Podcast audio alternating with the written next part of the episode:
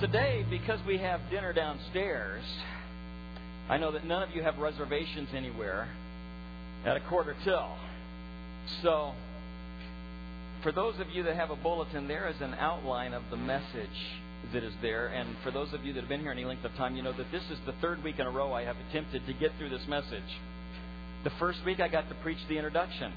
Last week I got to preach point one. And today I'm making no promises as to where we will be. We've been in the book of Nehemiah for several weeks. It began with a burden upon my heart that came during our month of prayer in January as to beginning to understand what many of you were going through in life and, and some of your marriages and your families and the jobs and understanding the difficulties that we face um, just because of the wickedness of the world that we live in. And so I felt directed to this book of Nehemiah, which is the story of the rebuilding of the walls of Jerusalem after the temple had been rebuilt by Zerubbabel 60 years before. And just so that I can paint a picture for you, I want you to picture a destroyed city that has been ransacked and everything is gone. The, the walls are torn down, the, the gates have been burned, and in the middle of this ripped apart city, there is a temple that had been rebuilt but was completely unprotected. Not only was it unprotected, but it was not functioning in the way that the temple should because of the uh, the nature of the destruction of the city around it. It stood as a, a picture of an unprotected spiritual life, which is the way that we have approached this book. That we live in a day and age where there are many people that make the commitment at a point of contact with the cross of Jesus Christ to say, Lord, I want you to come into my life because I want to know the joy and the security of being saved. In other words, giving my life to you, recognizing that you have cleansed my sin, thrown away all of my unrighteousness, and that my name is written in the Lamb's book of life, which gives me the ability to spend eternity in heaven with you. But at that point, having received Christ, there are so many people that do not build walls of protection around their spiritual life. They simply are satisfied to live having made a decision and then try to live life as close as they can to the joys of the world rather than pursuing the heartbeat of God in everything that they can do. And so we've been going through this book recognizing that the symbolism of rebuilding the walls of Jerusalem, very much for each of us, represents the building blocks that we put in place around the indwelling Holy Spirit that lives within us so that we can not only protect our walk with God, but that we can begin to grow toward the heart of God rather than trying to live as close as we can to the things of the world. And we've been doing this for several weeks, and for those of you that may be interested in the rest of the series, you can go to our church website and click on the media icon, and, and you can hear all of the messages that are there. And, and uh, we have quite a group of people that, that listen to those online. And so if you're online today, we invite you to come to church. We certainly would like to meet you. As we move into Nehemiah chapter 6, and I have read this chapter now two weeks in a row, so I will not read it again today. But I will highlight some passages in it. And again, for those of you that have the bulletin and are taking notes, we're actually going to begin to start with the second point today. They're getting near the completion of the wall. But as they do so, they recognize that the attacks of the enemy don't stop just because you're close to finishing. Just because you get near a point of victory in your life, there's never going to be a time when the enemy looks at you and says, Oop, you guys have gone so far toward the Lord that I, you now are unattackable. How many of you know we live in constant attack? The songs that we sang this morning were wonderful as it dealt with that. But I do want you to look at things through a different prism today. Teddy Roosevelt wrote this If there is not a war, you don't get a great general. If there's not a great occasion, you don't get a great statesman. If Lincoln had lived in a time of peace, no one would have known his name. The purpose of Goliath was not to destroy David, it was to call out David's faith and to distinguish him. An enemy rising in your life is an indicator that God is taking you to the next level. You will never be an exceptional person if you only fight ordinary battles. Now, having said that, doesn't that make you feel so good that the Lord thinks so highly of you that He brings you through big battles. You're going, that was a unique way of interpreting that scripture, Pastor. From time to time, you need to be reminded that the Lord thinks more of you than you think of you. It's God's way of reminding us that even as we work to rebuild the principles and rebuild the protections of our spiritual lives, that even when we are on the brink of success, we can never be careless in the way that we live our lives.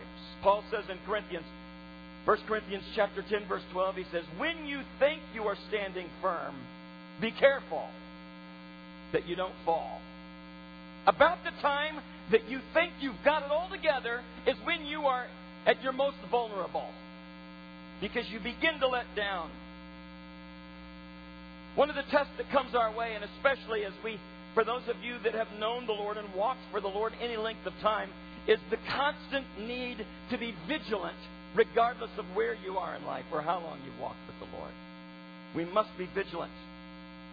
As you look at some of the great failures of character in Scripture or some of the great victories, you can begin to take a look and recognize something like when did David gaze at Bathsheba? It was when he was at the pinnacle of success and had never lost a battle. When did Jonah fall into self pity?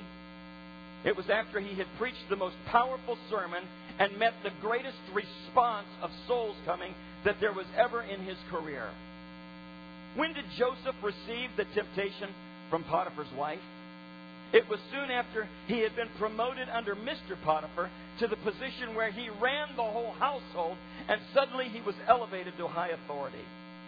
Paul tells us in 1 Corinthians chapter 9 verse 27, I beat my body and I make it my slave so that after I have preached to others, I myself will not be disqualified from the prize. Now, I, I want you to understand that when he's talking about beating himself here, he's not talking about taking a, a whip and, and beating his. He's talking about bringing his will, bringing his nature under subjection to the Lord so that he will finish well and through the vigilance of his life, when he stands before God, he will be qualified for the prize just like everybody he preached to. As a pastor,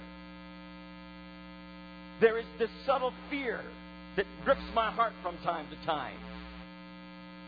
Remembering every sermon that I have preached over 30 some years of ministry, recognizing I'm going to have to stand before God and give an account not only for what I said, but did I live to what I preached. Each of us, as we walk with Christ, have this, this desire within us that people would look at us and recognize that there is no compromise within us, or that we would never be able to be pointed at and be called a hypocrite and let them have a good reason why they do it. We're to be vigilant as we move on in time. So Paul's aware of the danger that can come from a spiritual life that as you begin to think you've got it all together in workmanship, become unapproved because you let your guard down. Many of you have heard of a baseball player by the name of Pete Rose baseball's all time hit leader. He was a lock to not only enter the Hall of Fame, but to do so on the first ballot. Who in their right mind wouldn't vote for a guy that has 4,256 hits, 17 All Star games, three World Series wins? But it was Pete that wasn't in his right mind because he thought he had it all together. And as he gets to the end of a phenomenal career, lets his guard down and breaks the rules that he knew he shouldn't break. And today is still paying for it as being one of the greatest baseball players that the world shuns because he wasn't vigilant to the end. So, near the completion of our work, and even as we are rebuilding walls and we are working again to establish protections for our spiritual life, we cannot be vigilant because the enemy never gives up on trying to chase you down. You just can't stop near the completion because he'll pick you off. In Nehemiah's case, as he nears the completion of the, wall, we, we find that there are more schemes that are coming toward him. We read in verse 14, chapter 6. Actually, let me let me move up a little bit. We read that in verse 4 Four times they sent me the same message, and each time I gave them the same answer. Then the fifth time, Sanballat sent his aide to me with the same message in his hand, and it was an unsealed letter which was written, and then it gives this report that is false. In our vigilance, we have to understand that from time to time, there will be people in your life that are going to cause you problems because they lie about you. Any of you ever experienced that? Two of you. The rest of you may not have very many friends.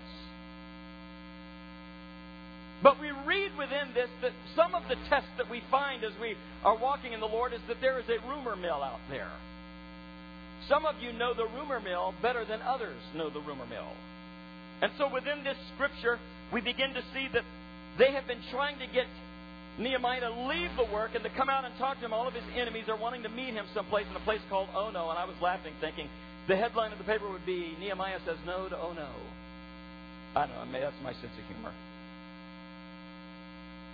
But in this letter that they sent, it specifically states that it was an unsealed letter. Now, how many of you know that an unsealed letter gets read a lot? It was specifically intended for that purpose so that everybody that would deliver this message to Nehemiah would open it up and look at it, and they would begin to see all the accusations that were being made about Nehemiah. And as they're reading it, they fold it back up, stick it in the envelope, and hand it off to the next messenger, knowing that when people read something like that, chances are we believe rumors. The Bible states that it says, it was reported. Now, I love that because even that, we see this today. Nobody says who it was reported by. It was just reported. It was reported that you were trying to set up a kingdom, Nehemiah. It's reported that you want to be a king. It's reported you're doing all these things, none of which are true. And then they add this line. And Geshem says it's true. Now, Geshem was one of the three main enemies in this, which I really think is funny, as if his word really counted for anything. Out of us three liars, one of the liars says that what we're saying to you is true. So Nehemiah, in his wisdom and with the help and direction of God, recognizes that if Geshem knows this to be true, it must be a rumor. Rumors are designed to hurt. Some of you are bobbing, bobbing in the wake of hurtful things that have been said about you. Some of you have wounds within your life that you have hung on to because somebody said something was untrue, and you have never been able to get past that. Worse yet, others may have believed it and never given you a chance to let your character rise to a place where some wouldn't believe it. People are often ready to believe the worst about each other.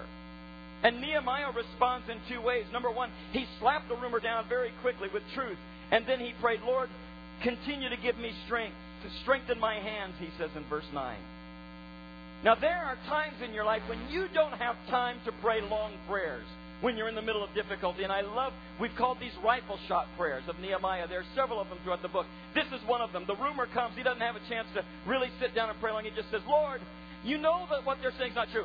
Strengthen my hands. In other words, I'm not giving up the work just because they believe the worst about me. Rumors often are intended to pull you out of something. And yet, when the Lord is at work within you and you recognize what they are, you say, You may be trying to pull me out, but I just want you to know I am pressing in on God regardless of what you may say or regardless of what you may think because I know the truth in my heart. And I will overcome the attack of an enemy. Notice Satan tries to attack him in the head by intimidating him. But he responds by saying, You will not pull me out of this. Lord, strengthen my hands for the work. I'm pushing on to do what is right. There are times when you're in the middle of attack, you need your hands strengthened. You need your vision sharpened so that you can move on in the work of the Lord, regardless of what's taking place around you. In the body of Christ, I found sometimes when rumors are circulated, people begin to hear the rumors about them and they get so discouraged that they withdraw and they, they remove themselves. And, and having done so, they have allowed the enemy to win, even when he had no truth to him because they were so afraid of what people thought that they backed away from the task that God had given them. And Nehemiah doesn't let that happen. He simply turns around and says, God, strengthen my hands.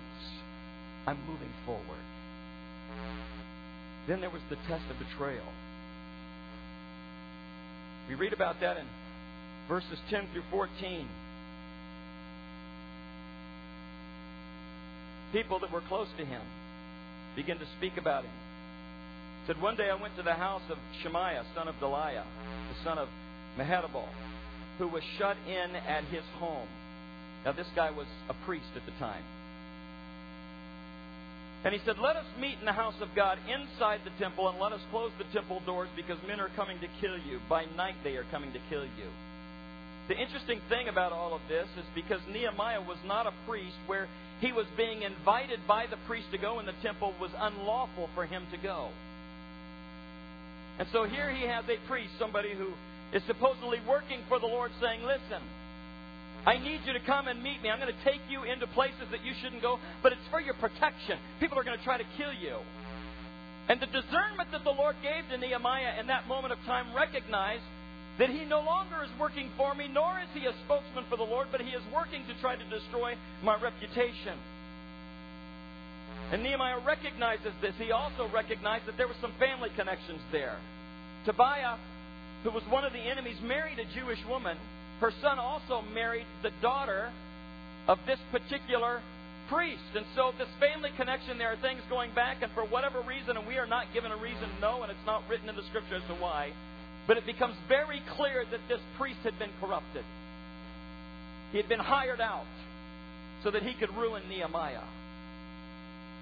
We see things like this in Scripture in Psalm 41 9 when David says, Even my close friend whom I trusted, who has shared my bread, has lifted up his heel against me.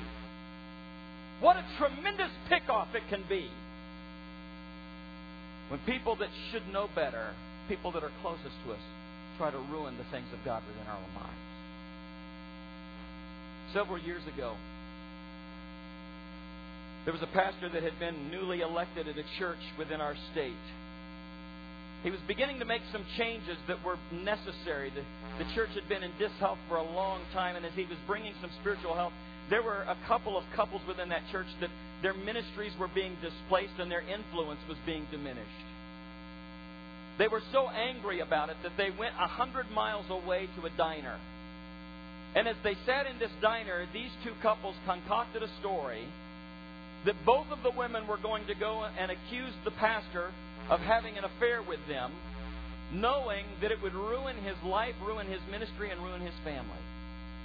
What they did not know was that there was another minister that had come and sat down in the booth right next to them that heard that conversation. And when they heard the name of the pastor that was about to be attacked, they called the district office and let our superintendent know what was coming.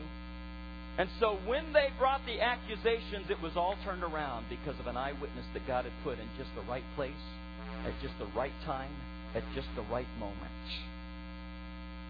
I am so glad that we serve a God who sees our life in a way that we don't. We see it day to day. He sees it in its entirety. And He knows how He wants to move to defend and be at work on your behalf. From the Father, we gain a sense of belonging. From the Son, we get a sense of worth. And from the Spirit, we get a sense of confidence that He will cause us to be equal to whatever task He asks and that He gives us to do. So we must be vigilant all the way to the end, recognizing that attacks continue to come. One of the difficulties that we had, and we discussed this early in this series, was that we have an image in our mind of what human flourishing looks like. We have an image in our mind of what it looks like for people who have been blessed by God. And it is always an image that is without difficulty. It's always an image that there is no struggle, that everybody is in perfect health. But I want you to know that there is nothing within Scripture that indicates that on this side of heaven, that is what a blessed life looks like. In fact, the Scripture indicates to us that the greatest reward will come from people who are overcomers, which indicates that there's going to be things you're going to have to overcome. In fact, the things that we learn the greatest about the Lord are in times of the greatest difficulty when He shows Himself real to us and passionate about helping us walk in these ways. If God had intended for all the days of your life to be easy, they would be. But in grace, He intends for your days to be tools for your refinements. I am deeply persuaded that many of us struggle with the questions of God's goodness and His faithfulness and His love, not because He has been unfaithful to any promise in any way, but because we simply are not on His agenda page. Many of our struggles with God are birthed from the notion that what God should give us is a life of comfort. He should give us a life of pleasures. He should give us a life that is predictable. Our agenda, our definition of what a good God should give us is a life full of human affirmation and the absence of suffering. But consider God's agenda in these following verses as they are revealed within Scripture. James chapter 1, verses 2 through 4. Consider it pure joy. Now, there's some verses, I'll just tell you right up front. There's some verses that are not in my top 10 favorites in Scripture. These are four of them. And we could probably preach an entire sermon on just the aspect of these first four words. Consider it pure joy. Because that's not what we first think of. Consider it pure joy, my brothers and sisters, whenever you face trials of many kinds, because you know that the testing of your faith produces perseverance. Let perseverance finish its work so that you may be mature and complete and lacking nothing. In other words, it's very clear that if you are living in a life of ease without difficulty, you will never mature. 1 Peter chapter 1, verses 6 and 7. In all this you greatly rejoice, though now for a little while you may have to suffer grief in all kinds of trials. These have come so that the proven genuineness of your faith, or the greater is greater worth than gold, which perishes, even though refined by fire, may result in praise, glory, and honor when Jesus Christ is revealed. In other words, there's going to be some things about your nature that you will be rewarded for because of the difficulties that you go through. Romans chapter 5, verses 3 through 5. Not only so, but we also glory in our sufferings. That's another one that's like that pure joy thing. Glory in sufferings just doesn't seem to fit the nature of what we think when we're living for the Lord and He's blessing us.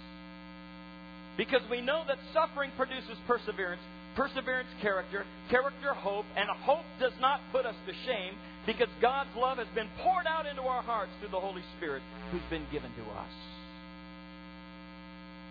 Lastly, Philippians chapter 3, verses 7 through 9. But whatever were gains to me, I now consider loss for the sake of Christ. What is more, I consider everything a loss because of the surpassing worth of knowing Christ Jesus my Lord, for whose sake I have lost all things. Now you would look at that and you say, that is not a blessed individual. That's not what I'm asking God at the beginning of the day. Lord, bless my day. This is not what I am thinking of. And yet he's recognizing there's things that are greater than any blessing that we think of on earth.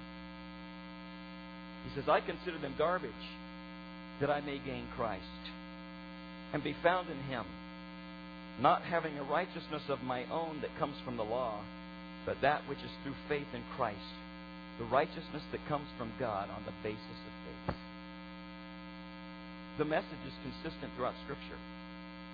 God is not working to deliver you to a personal definition of happiness. If that's what you were looking for when you received Christ, I'm sorry to disappoint you. He told us that He would walk with us through life, that He would strengthen us, that He would never leave us or forsake us, that He would help us to be overcome. He said, Greater is He that's within us than He that's in the world. In other words, we are going to live in struggle. It's going to be work. There are going to be things that we have to overcome. But He will provide the strength so that we will mature in Him as we are rebuilding the walls of protection around our spiritual life. So, if you believe that the nature of God is to make you happy on this earth, you're going to be disappointed because His goal for you is to make you holy, to make you righteous, and to complete that redemptive work within you by presenting you spotless before the Father. We are never, ever going to complete the work of God until we have practiced everything that, Nehemiah demonstrated to us as goals. Keep your eyes on the prize. Keep your heart free from those that would try to move you out of the things that God wants to do. Have confidence in His Word that He's given you a Word that will sustain you in the moments that you need it. That He's given you a faith that is unshakable that He will help strengthen your hands when your heart seems to have been tempted, and that He will grant to you an understanding that what He is building in you and through you will be of lasting value. Nehemiah discovered that the enemy never gave up all the way through the project. But as we get to next week, we're going to discover that the enemy was all hot air and no action. Just like our enemy. Jesus Christ is victorious through the cross. I'm going to ask the worship team to come if they would please. I want you to lead us in angel armies, if you would. And as we sing that this morning, in just a moment, as you stand, I'm going to ask that you would just close your eyes and that you would begin to envision in your heart what it is like as you're walking in this world, that God has surrounded you with His presence, that there are protecting angels around you, that He's leading you, that He's speaking into your life, and regardless of what it may be that you are facing today, He will lead you to victory, but don't give up the fight. And don't for one minute think that you can stop being vigilant to what He is doing. Would you stand with me? As we sing this song together.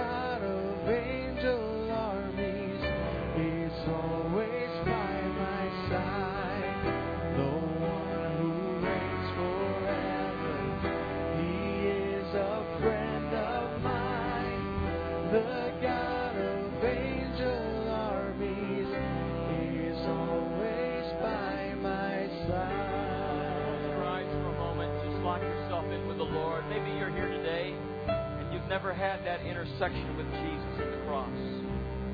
Maybe you're here today and you have been walking in the guilt and the shame of your sin, and you never knew that Jesus Christ came to set you free from that so that you could become a brand new creature. And I want you to know today that it is as simple as inviting Him into your life. So, what I'm going to ask you to do is that your eyes are closed and no one's looking around that if today is the day of your decision and you want to make Jesus your Lord and Savior today, then I'm going to ask that you would simply look up and catch my eye, and I'm going to agree with you, and then I'm going to pray for the entire congregation. I don't want to embarrass you, but I want you to know this is the most important decision you will make for eternity. This is it. I'm beginning on the far left, my right. Anyone here today that says, This is my day, I need a Savior today. Moving now into the center left. Yes, sir, I agree with you. Are there others today? Hallelujah. Hallelujah. Yes, ma'am, I agree with you. Moving now into the right center.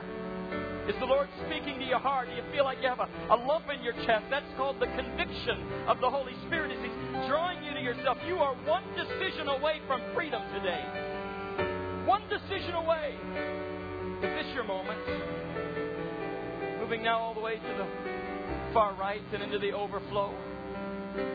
Hallelujah. Yes, sir, I agree with you. Yes, sir, I agree with you. Yes, sir, I agree with you. Hallelujah. Hallelujah. Heavenly Father, there are those this morning that are sensing the drawing of your Spirit, that they want to step from the discouragement and destruction of sin into the joy of righteousness. Father, you paid, paid that price when you sent Jesus to die on the cross. It's what sets us apart.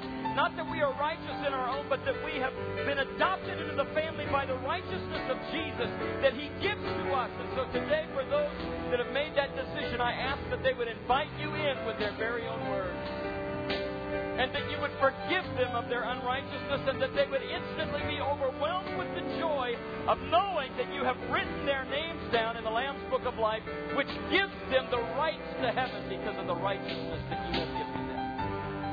We deserve death, and you gave us life based on the choices that we make to receive you. And I pray your blessing over these who have received you today. In Jesus' name. And now, church, I ask you this. Perhaps you find yourself today and you are in the middle of a battle. Maybe it's people been saying things about you and rumors that you have had a hard time battling and defeating. Maybe you just said, you know what, everything was going along so good that I let my vigilance down. I let my guard down and things have started to happen. Maybe you just have discovered that there are things taking place that are so far outside of your own strength that you need a special touch from God today. I'm just going to ask that you would lift your hand where you're at. I want to pray for you. Yes, yes, all across this place. Just need a special touch from God today. I want you to know one of the things that we enjoy about coming to church is that we come here to meet with God who changes things. You don't have to be the same when you go home as you came because God has been here to meet strengthen you, to encourage you, to set you free, to give you the, the unction that you need from